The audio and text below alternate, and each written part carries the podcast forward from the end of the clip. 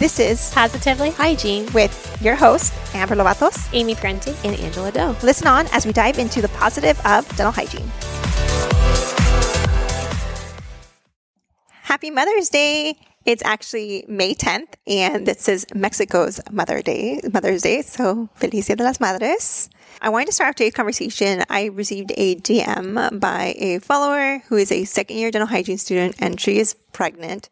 She wants to know if she should tell her future potential employer that she's pregnant. Wow, that's yeah, that's a tricky one. Yeah, I think it is tricky. I think it's always important to start relationships with honesty, right?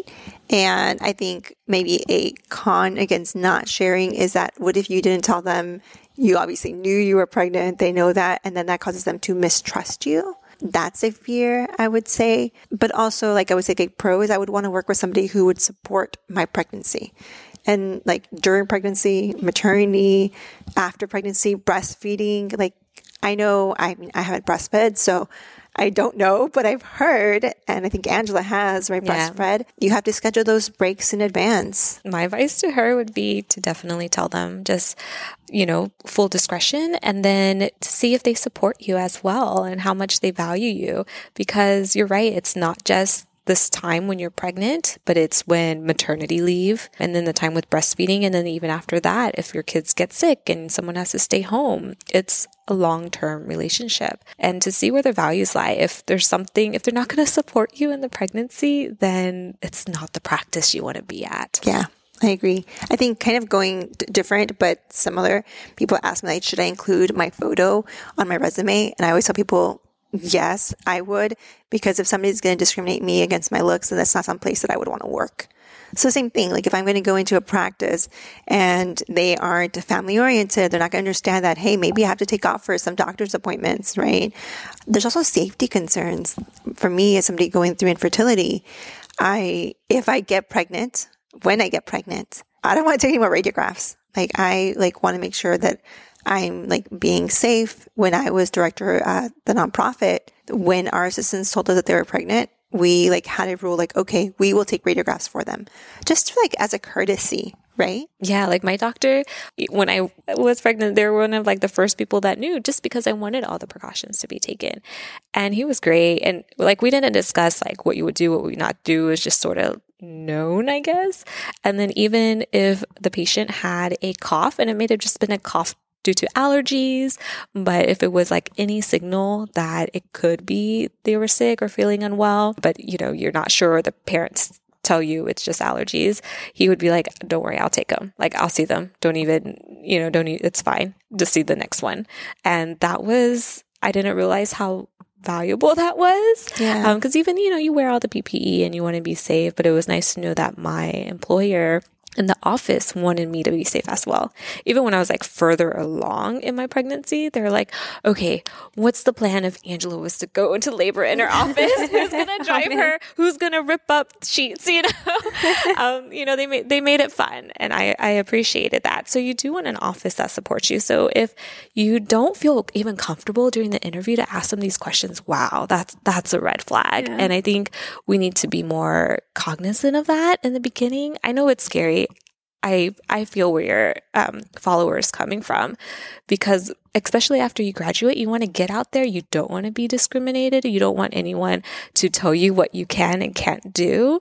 Um, but pregnancy is such a, it can be a delicate, delicate yeah, stage. It is scary, right? I will say that even now I'm not pregnant, but people know that I'm trying to get pregnant, and I've had brands reach out and be like, so like when you go on maternity leave, like, do you have somebody who you would recommend during that time? And I'm like, oh, man, you wouldn't be asking my husband this. And is my husband going to be taking paternity leave? He is going to be taking paternity leave, but nobody's asking him about like, hey, who can replace you during this time? Like, or, or like, that's also like a fear that people are like, oh, you're pregnant. You're like weak. I happen to be weak at all. And so, although that is true, that is true that I, my, I was not allowed to move my last pregnancy. That is not always the case, right? Or like when they decide for you, they're like, oh, well, you're going to have a baby. You're going to be too busy for the baby. So I'm not going to think of you for this opportunity. Or, oh, do you really want to be traveling? You know, you're going to be, you're going to be pregnant. You know, my doctor says it's okay to travel. My doctor says it's okay to travel. Like, you don't, I don't like when people make, discount me because of my womanhood or my not or like certain state in my life. Like, let me make those decisions. So I completely understand like those fears. At the same time, I would say we're so blessed in hygiene to have so many work opportunities right now that you don't have to settle. If you see a red flag, then don't like don't pursue that practice. And that you had the opportunity to temp as well. So yeah, that's you know, it, maybe they do say no and don't want you. There's still other avenues um, to go about keeping your skills up and keeping, you know, keeping what you learned going on as well. I have to agree. I don't like it when people make those decisions for you. Like, oh, you know, I'm not going to approach her. She's too busy. She has two kids and she's doing this and that. Like, let me make that decision for myself if I'm able to balance it or not. You don't, I mean, to be a little rough, you don't know me, you don't know my life, um, don't dictate what I can do. So it does bother me. But then at the same time, then that's probably a company or someone I, I don't want to work with if they're going to make those assumptions about me before even talking to me and working with me. It's important to not let the fear of not getting a position keep you from advocating for your own pregnancy. Mm, so that's you want, so true. Yeah. So you should go into the interview with these ideas in mind. What do you anticipate for time off, or how long can you survive with an unpaid leave versus a paid leave, or, you know, kind of know what you need and then go into the interview anticipating what you can ask for, or like, you know, maybe sometimes you find an in-between that you can negotiate on, but you should go into it with what you anticipate. Do you anticipate on breastfeeding? Do you anticipate on three months off or just one month? Or what do you see that you need? That's so true. And I would say those are good conversations to have to like so everybody knows like expectations. And for us, we live in Texas where we're a fire at will state, means they can fire you for whatever reason. I'm not saying that's a good thing. I did work for a super toxic practice. This is a horrible story. And what they did was this woman had worked at the at our at the nonprofit, actually, not the one that I'm at right now, a different one. And she had worked there less than a year. She actually worked in H R of all things, if you believe that. Um, she went on maternity leave. The Friday before she was supposed to come back, they let her go. Wow. My gosh. She already had her daycare paid for for her baby for that Monday. Huh. Yeah. Yeah, like that is that it's horrible. It's horrible. I think leave those toxic practices, right? Those toxic jobs.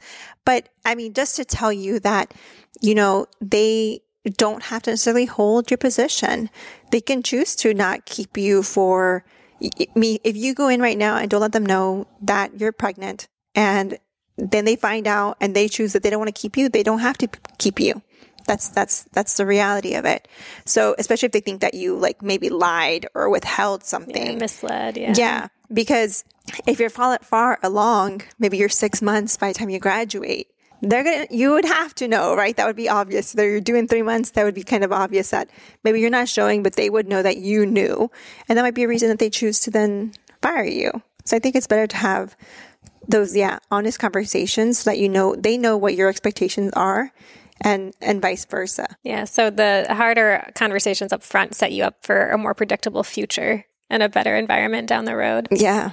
Yeah. I would see the positive in going into a job pregnant is you get all that cleared up. You know, you see where their policies are, you see where their values lie, you see where their support is, versus if you enter a job and maybe there are red flags you can look past, but then you become pregnant and it goes downhill. Then it's like, you know, it, It may be hard to leave because maybe you built up those vacation hours for your maternity leave, but then they don't support you afterwards with breastfeeding or whatnot and taking time away. And so it's, that's the positive I see in going in pregnant, yeah, is you get to see where the office lies. So you breastfed as a hygienist. Yes. How did you plan that into like your schedule? For both my sons, I breastfed. I was fortunate. I had like a higher position in my office. So I had the ability to go in. And even before I left, I marked um, my schedule with every three hours for twenty minute blocks um, when I would when I would pump. And that's what I did. And everyone was supportive. Um, there was never a, no, you can't do this, or no, you can't block yourself out. Um, they would either put patients around me or give the patients to the doctor. Um, and I did that before I went on maternity leave. I think I did that as soon as I could with patients scheduling six months out. Yeah. And were you paid during those times that you were breastfeeding? No, I never had that conversation. I clocked out because twenty minutes is a good chunk of time for dental hygiene, and to have that like two to three times a day. So personally, I clocked, you know, I wanted to clock out, but now that we're having this conversation, I never thought, oh, maybe I should approach them and ask them, you know? Yeah. I think what maybe some new grads don't realize is that depending on your state, but nationally for like F M L A, dental offices generally don't have to follow F M L A rules and regulations because they have under fifty employees. I just learned that the other day. Yeah. yeah. So there's a lot it's of things where people wild. are like, that's against the law. F M L A protects. F M L A protects for practices or businesses over fifty employees. And even when I was at like the nonprofit that I was at, we didn't have over fifty. So we didn't, they didn't have to do those things and have to follow F M L A. And most private practices and most dental practices don't. My office had like ten people. Like, yeah. We're far from that. So when people talk about like, oh, they're required to... They're required to like ha- give you breaks, or they're required to pay you for maternity. Mm, not necessarily. They may be required to give you a certain amount of time off, but they're not required to then hold your job, right? Or maybe not as length of time that you want to keep that job or or go on a break for. So yeah, there are certain things that we're not as protected in. Now, how much time did you take off after? Ooh, so the first time I took nine weeks. And then the second time, I took a full three months. I think I took a little bit more than three months my second time. But then towards like the end of it, because I didn't just do clinical, I did some managerial things. Like I would go in and maybe do, um, run the reports or whatnot, just like for a few hours. And I took, you know, they allowed me to, it was like when we had no patients and I was allowed to take my baby with me, you know, so that was, that was nice. It didn't bother me. It sort of helped me ease back into a routine. Yeah. But it was, it was difficult to go back. You do need that support of your office to cheer you on, um, because emotionally, physically, you can be drained. Yeah. Somebody was, I saw somebody online who said that, you know, before they went on back full time, they did like a one day like trial where they, like, oh, nice. I researched going back. They said, don't start in the beginning of the week, start in the middle, start on a Wednesday or Thursday. So that way, if things don't go well going back emotionally, physically, um, you have like that weekend to recuperate and start again. I mean, that's a little bit why schools, schools don't, when they you go back to school, you don't start back on a Monday. You start on a Wednesday or a Thursday to help transition things. So when you have to choose a day to go back, don't go back on the beginning of the week. Choose towards the end. I like that. That's a good tip. That's good, yeah. It's interesting too. I did, um, back in January, I did a poll on my Instagram, um, talking all things dental hygiene and pregnancy. And one of them was, overall, was your office supportive of your pregnancy? eighty-two percent oh, said yes. Awesome. That's a good percentage. Um, something else we asked too, we said, uh, how much time did you take off, paid or unpaid? And unless we had four of them here, I'll go through. So four percent, two weeks, fifteen percent, six weeks. thirty-eight percent, one to three months, and forty-three percent actually said three months or more. Oh, wow. So that was the most popular wow. answer was three wow. months or more. Yes. Those two weeks, man, those are some troopers. I know. Well, I mean, and I'll say like for my last pregnancy, which was a long time ago, my boys are now seventeen and eighteen. Well, not my last pregnancy, my last pregnancy ended in miscarriage, but the ones that were to completion were C-sections. And I couldn't have even imagined, like, walking that first week was hard. I can't imagine going back to work after two weeks. Um, that's that's tough. But I guess maybe if, like, financially you needed to, then financially you needed to. But I will say that's kind of, like, been the other thing for me, like, going through infertility. You know, I I miscarried last year.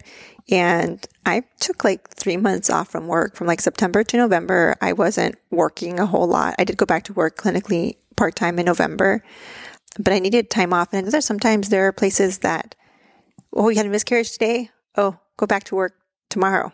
Right. And that's not like the kind of practice that I would want to work for.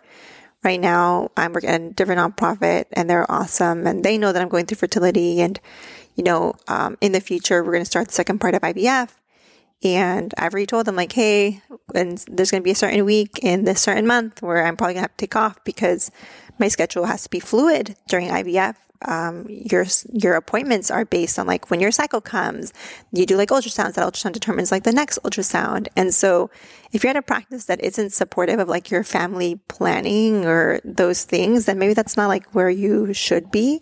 I've also, like, yeah, made it clear to them I don't want to take radiographs, and they're okay with that. They're just happy to have a hygienist, honestly. They're like, Amber wants to work, okay, we'll give her what she wants. And that's, you know, like, that's exactly where I would, I would want to be. I wouldn't want to feel like I can't, like, advocate for myself or be afraid that, like, I can't talk to my employer about situations. Or what if I felt bad one day, right? And I need to take, take a break. What if, like, I didn't feel comfortable enough and I pushed through and then something happened? Like, I, I don't know. I always get, like, act like I'm strong, but sometimes I get scared of, like, speaking up.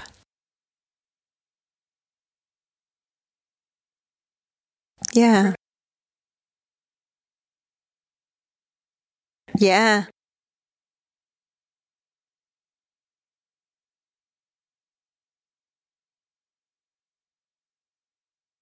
That's true. Yeah.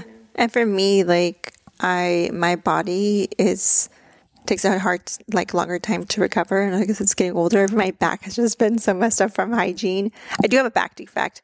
But every time I go through some sort of, like, procedure or thing with I V F or, like, miscarriage, my back kind of, like, gives out for a couple weeks and I have to take a break from clinical. And I'm so fortunate that, you know, where I'm at, they're like, yeah, whatever you can do, Amber, you know, whenever you can come in. And so that's, that's nice. So, I, I mean, I tell you that to tell you that there are good practices out there. There are practices that are willing to, like, work with you.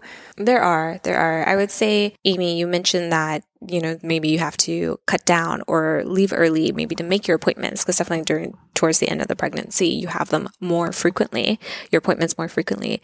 And I think if the practice does see that it's not a good fit anymore, don't, it's hard not to, but don't take it personally. Um, I had a friend, she wasn't pregnant, but she has a, she has a child, and her child's schedule with after school and everything only allowed her to work till, let's say, four p.m. And no, they wanted her till six p.m. And she, she's always stuck to her gun. She's like, no, I need to leave at four. And then they told her, And then in two weeks, they told her, okay, this is basically your two weeks notice. We're letting you go because we found someone that can stay till six. Wow. And I know that hurts, especially if you stayed at the practice. From the practice's standpoint, they're looking out for their business as well. Not that I think that's what practices should do. I think it should be a conversation. And maybe they did have a conversation. I, I don't know to that extent. But I would say just, you know, don't uh, don't take it personally. Don't dwell on it if they decide that it's not a good yeah. fit anymore. Yeah. I mean, I understand that there's, like, the business side of it too, but I've also seen, like, there was a, I was on a forum for dentists and they were talking about, like, oh, the hygiene shortages and, you know, considering the fact that hygiene is primarily women, right? And women, we will sometimes, some of us will be mothers, not everybody, right? But some will. And so it's not uncommon for us to have to take, have responsibility for the children, for pregnancy, for, for all those things, right? And this one dentist said that her solution as a single mom herself was that she hired a nanny to go to be at her job. So her nanny would take care of her baby. And then if any of the employees' children were, like, sick and they might have had to have called out to take care of their kid, instead they were bringing the kid to the practice, and the nanny would take care of all the kids. Um, and it was just, like, a very, aww, it's so sweet, right? Like, very yeah. considerate and welcoming, like, environment. Now, they didn't have to use the nanny if they didn't want to, but they didn't want to lose out on work, and they had somebody who would take care of the kid. They had that, that free opportunity to, you know, and she said she hardly ever had people call out because of that, because they made, like, a family environment. I'm like, man, that is so sweet. Yeah, sometimes we allowed it. I mean, we always allowed it, but, like, when if the kids have, like, a day off school, especially being a pe- pediatric practice, we're open on certain holidays, then we let the kids come in. And they, they just, you know, they're very respectful. They just stay in the break room or whatnot, but we allowed flexibility for that because we know it's a balance. Yeah. And I mean, I'll say, like, I did work at a practice where, um, where I was doing admin stuff too. I wasn't necessarily clinical, and my teenager was acting out, and I had to bring him um, with me. So I brought him with me, and that was okay. I mean, you know, he never had V A vet school, so he had to come to work with me. Um, but yeah, so there are good, good, good opportunities out there. Um, I do think Amy's right about just having those, those conversations. We'll end it on like another positive note, but I, I will say that one positive thing about hygiene is that we have the opportunity and ability to temp. And so if you don't even, if you don't find the practice that works for you, if it's with your schedule as a parent, as somebody who's expecting, then there's always temping. And that's like, I feel like that's such a huge blessing in hygiene. I never feel like I'm going to be without a job because I can always go and find a day job or whatever. And on the other side of that, if you're a hygienist, you can find long-term temp opportunities for covering maternity leaves. And that's kind of nice too. So know that we're rooting for you. Congratulations on, on your baby. Congratulations on graduating hygiene school. Focus on the positive. Focus on, you know, this new bundle of joy and the fact that you're about to be one of us. And we're so excited to welcome you into this field. Absolutely. Thank you for listening to Positively Hygiene. Join us every Tuesday for a new episode. Don't forget to follow us on Instagram for the opportunity for how you can contribute to our podcast. And follow and review Positively Hygiene on Apple and Spotify podcasts.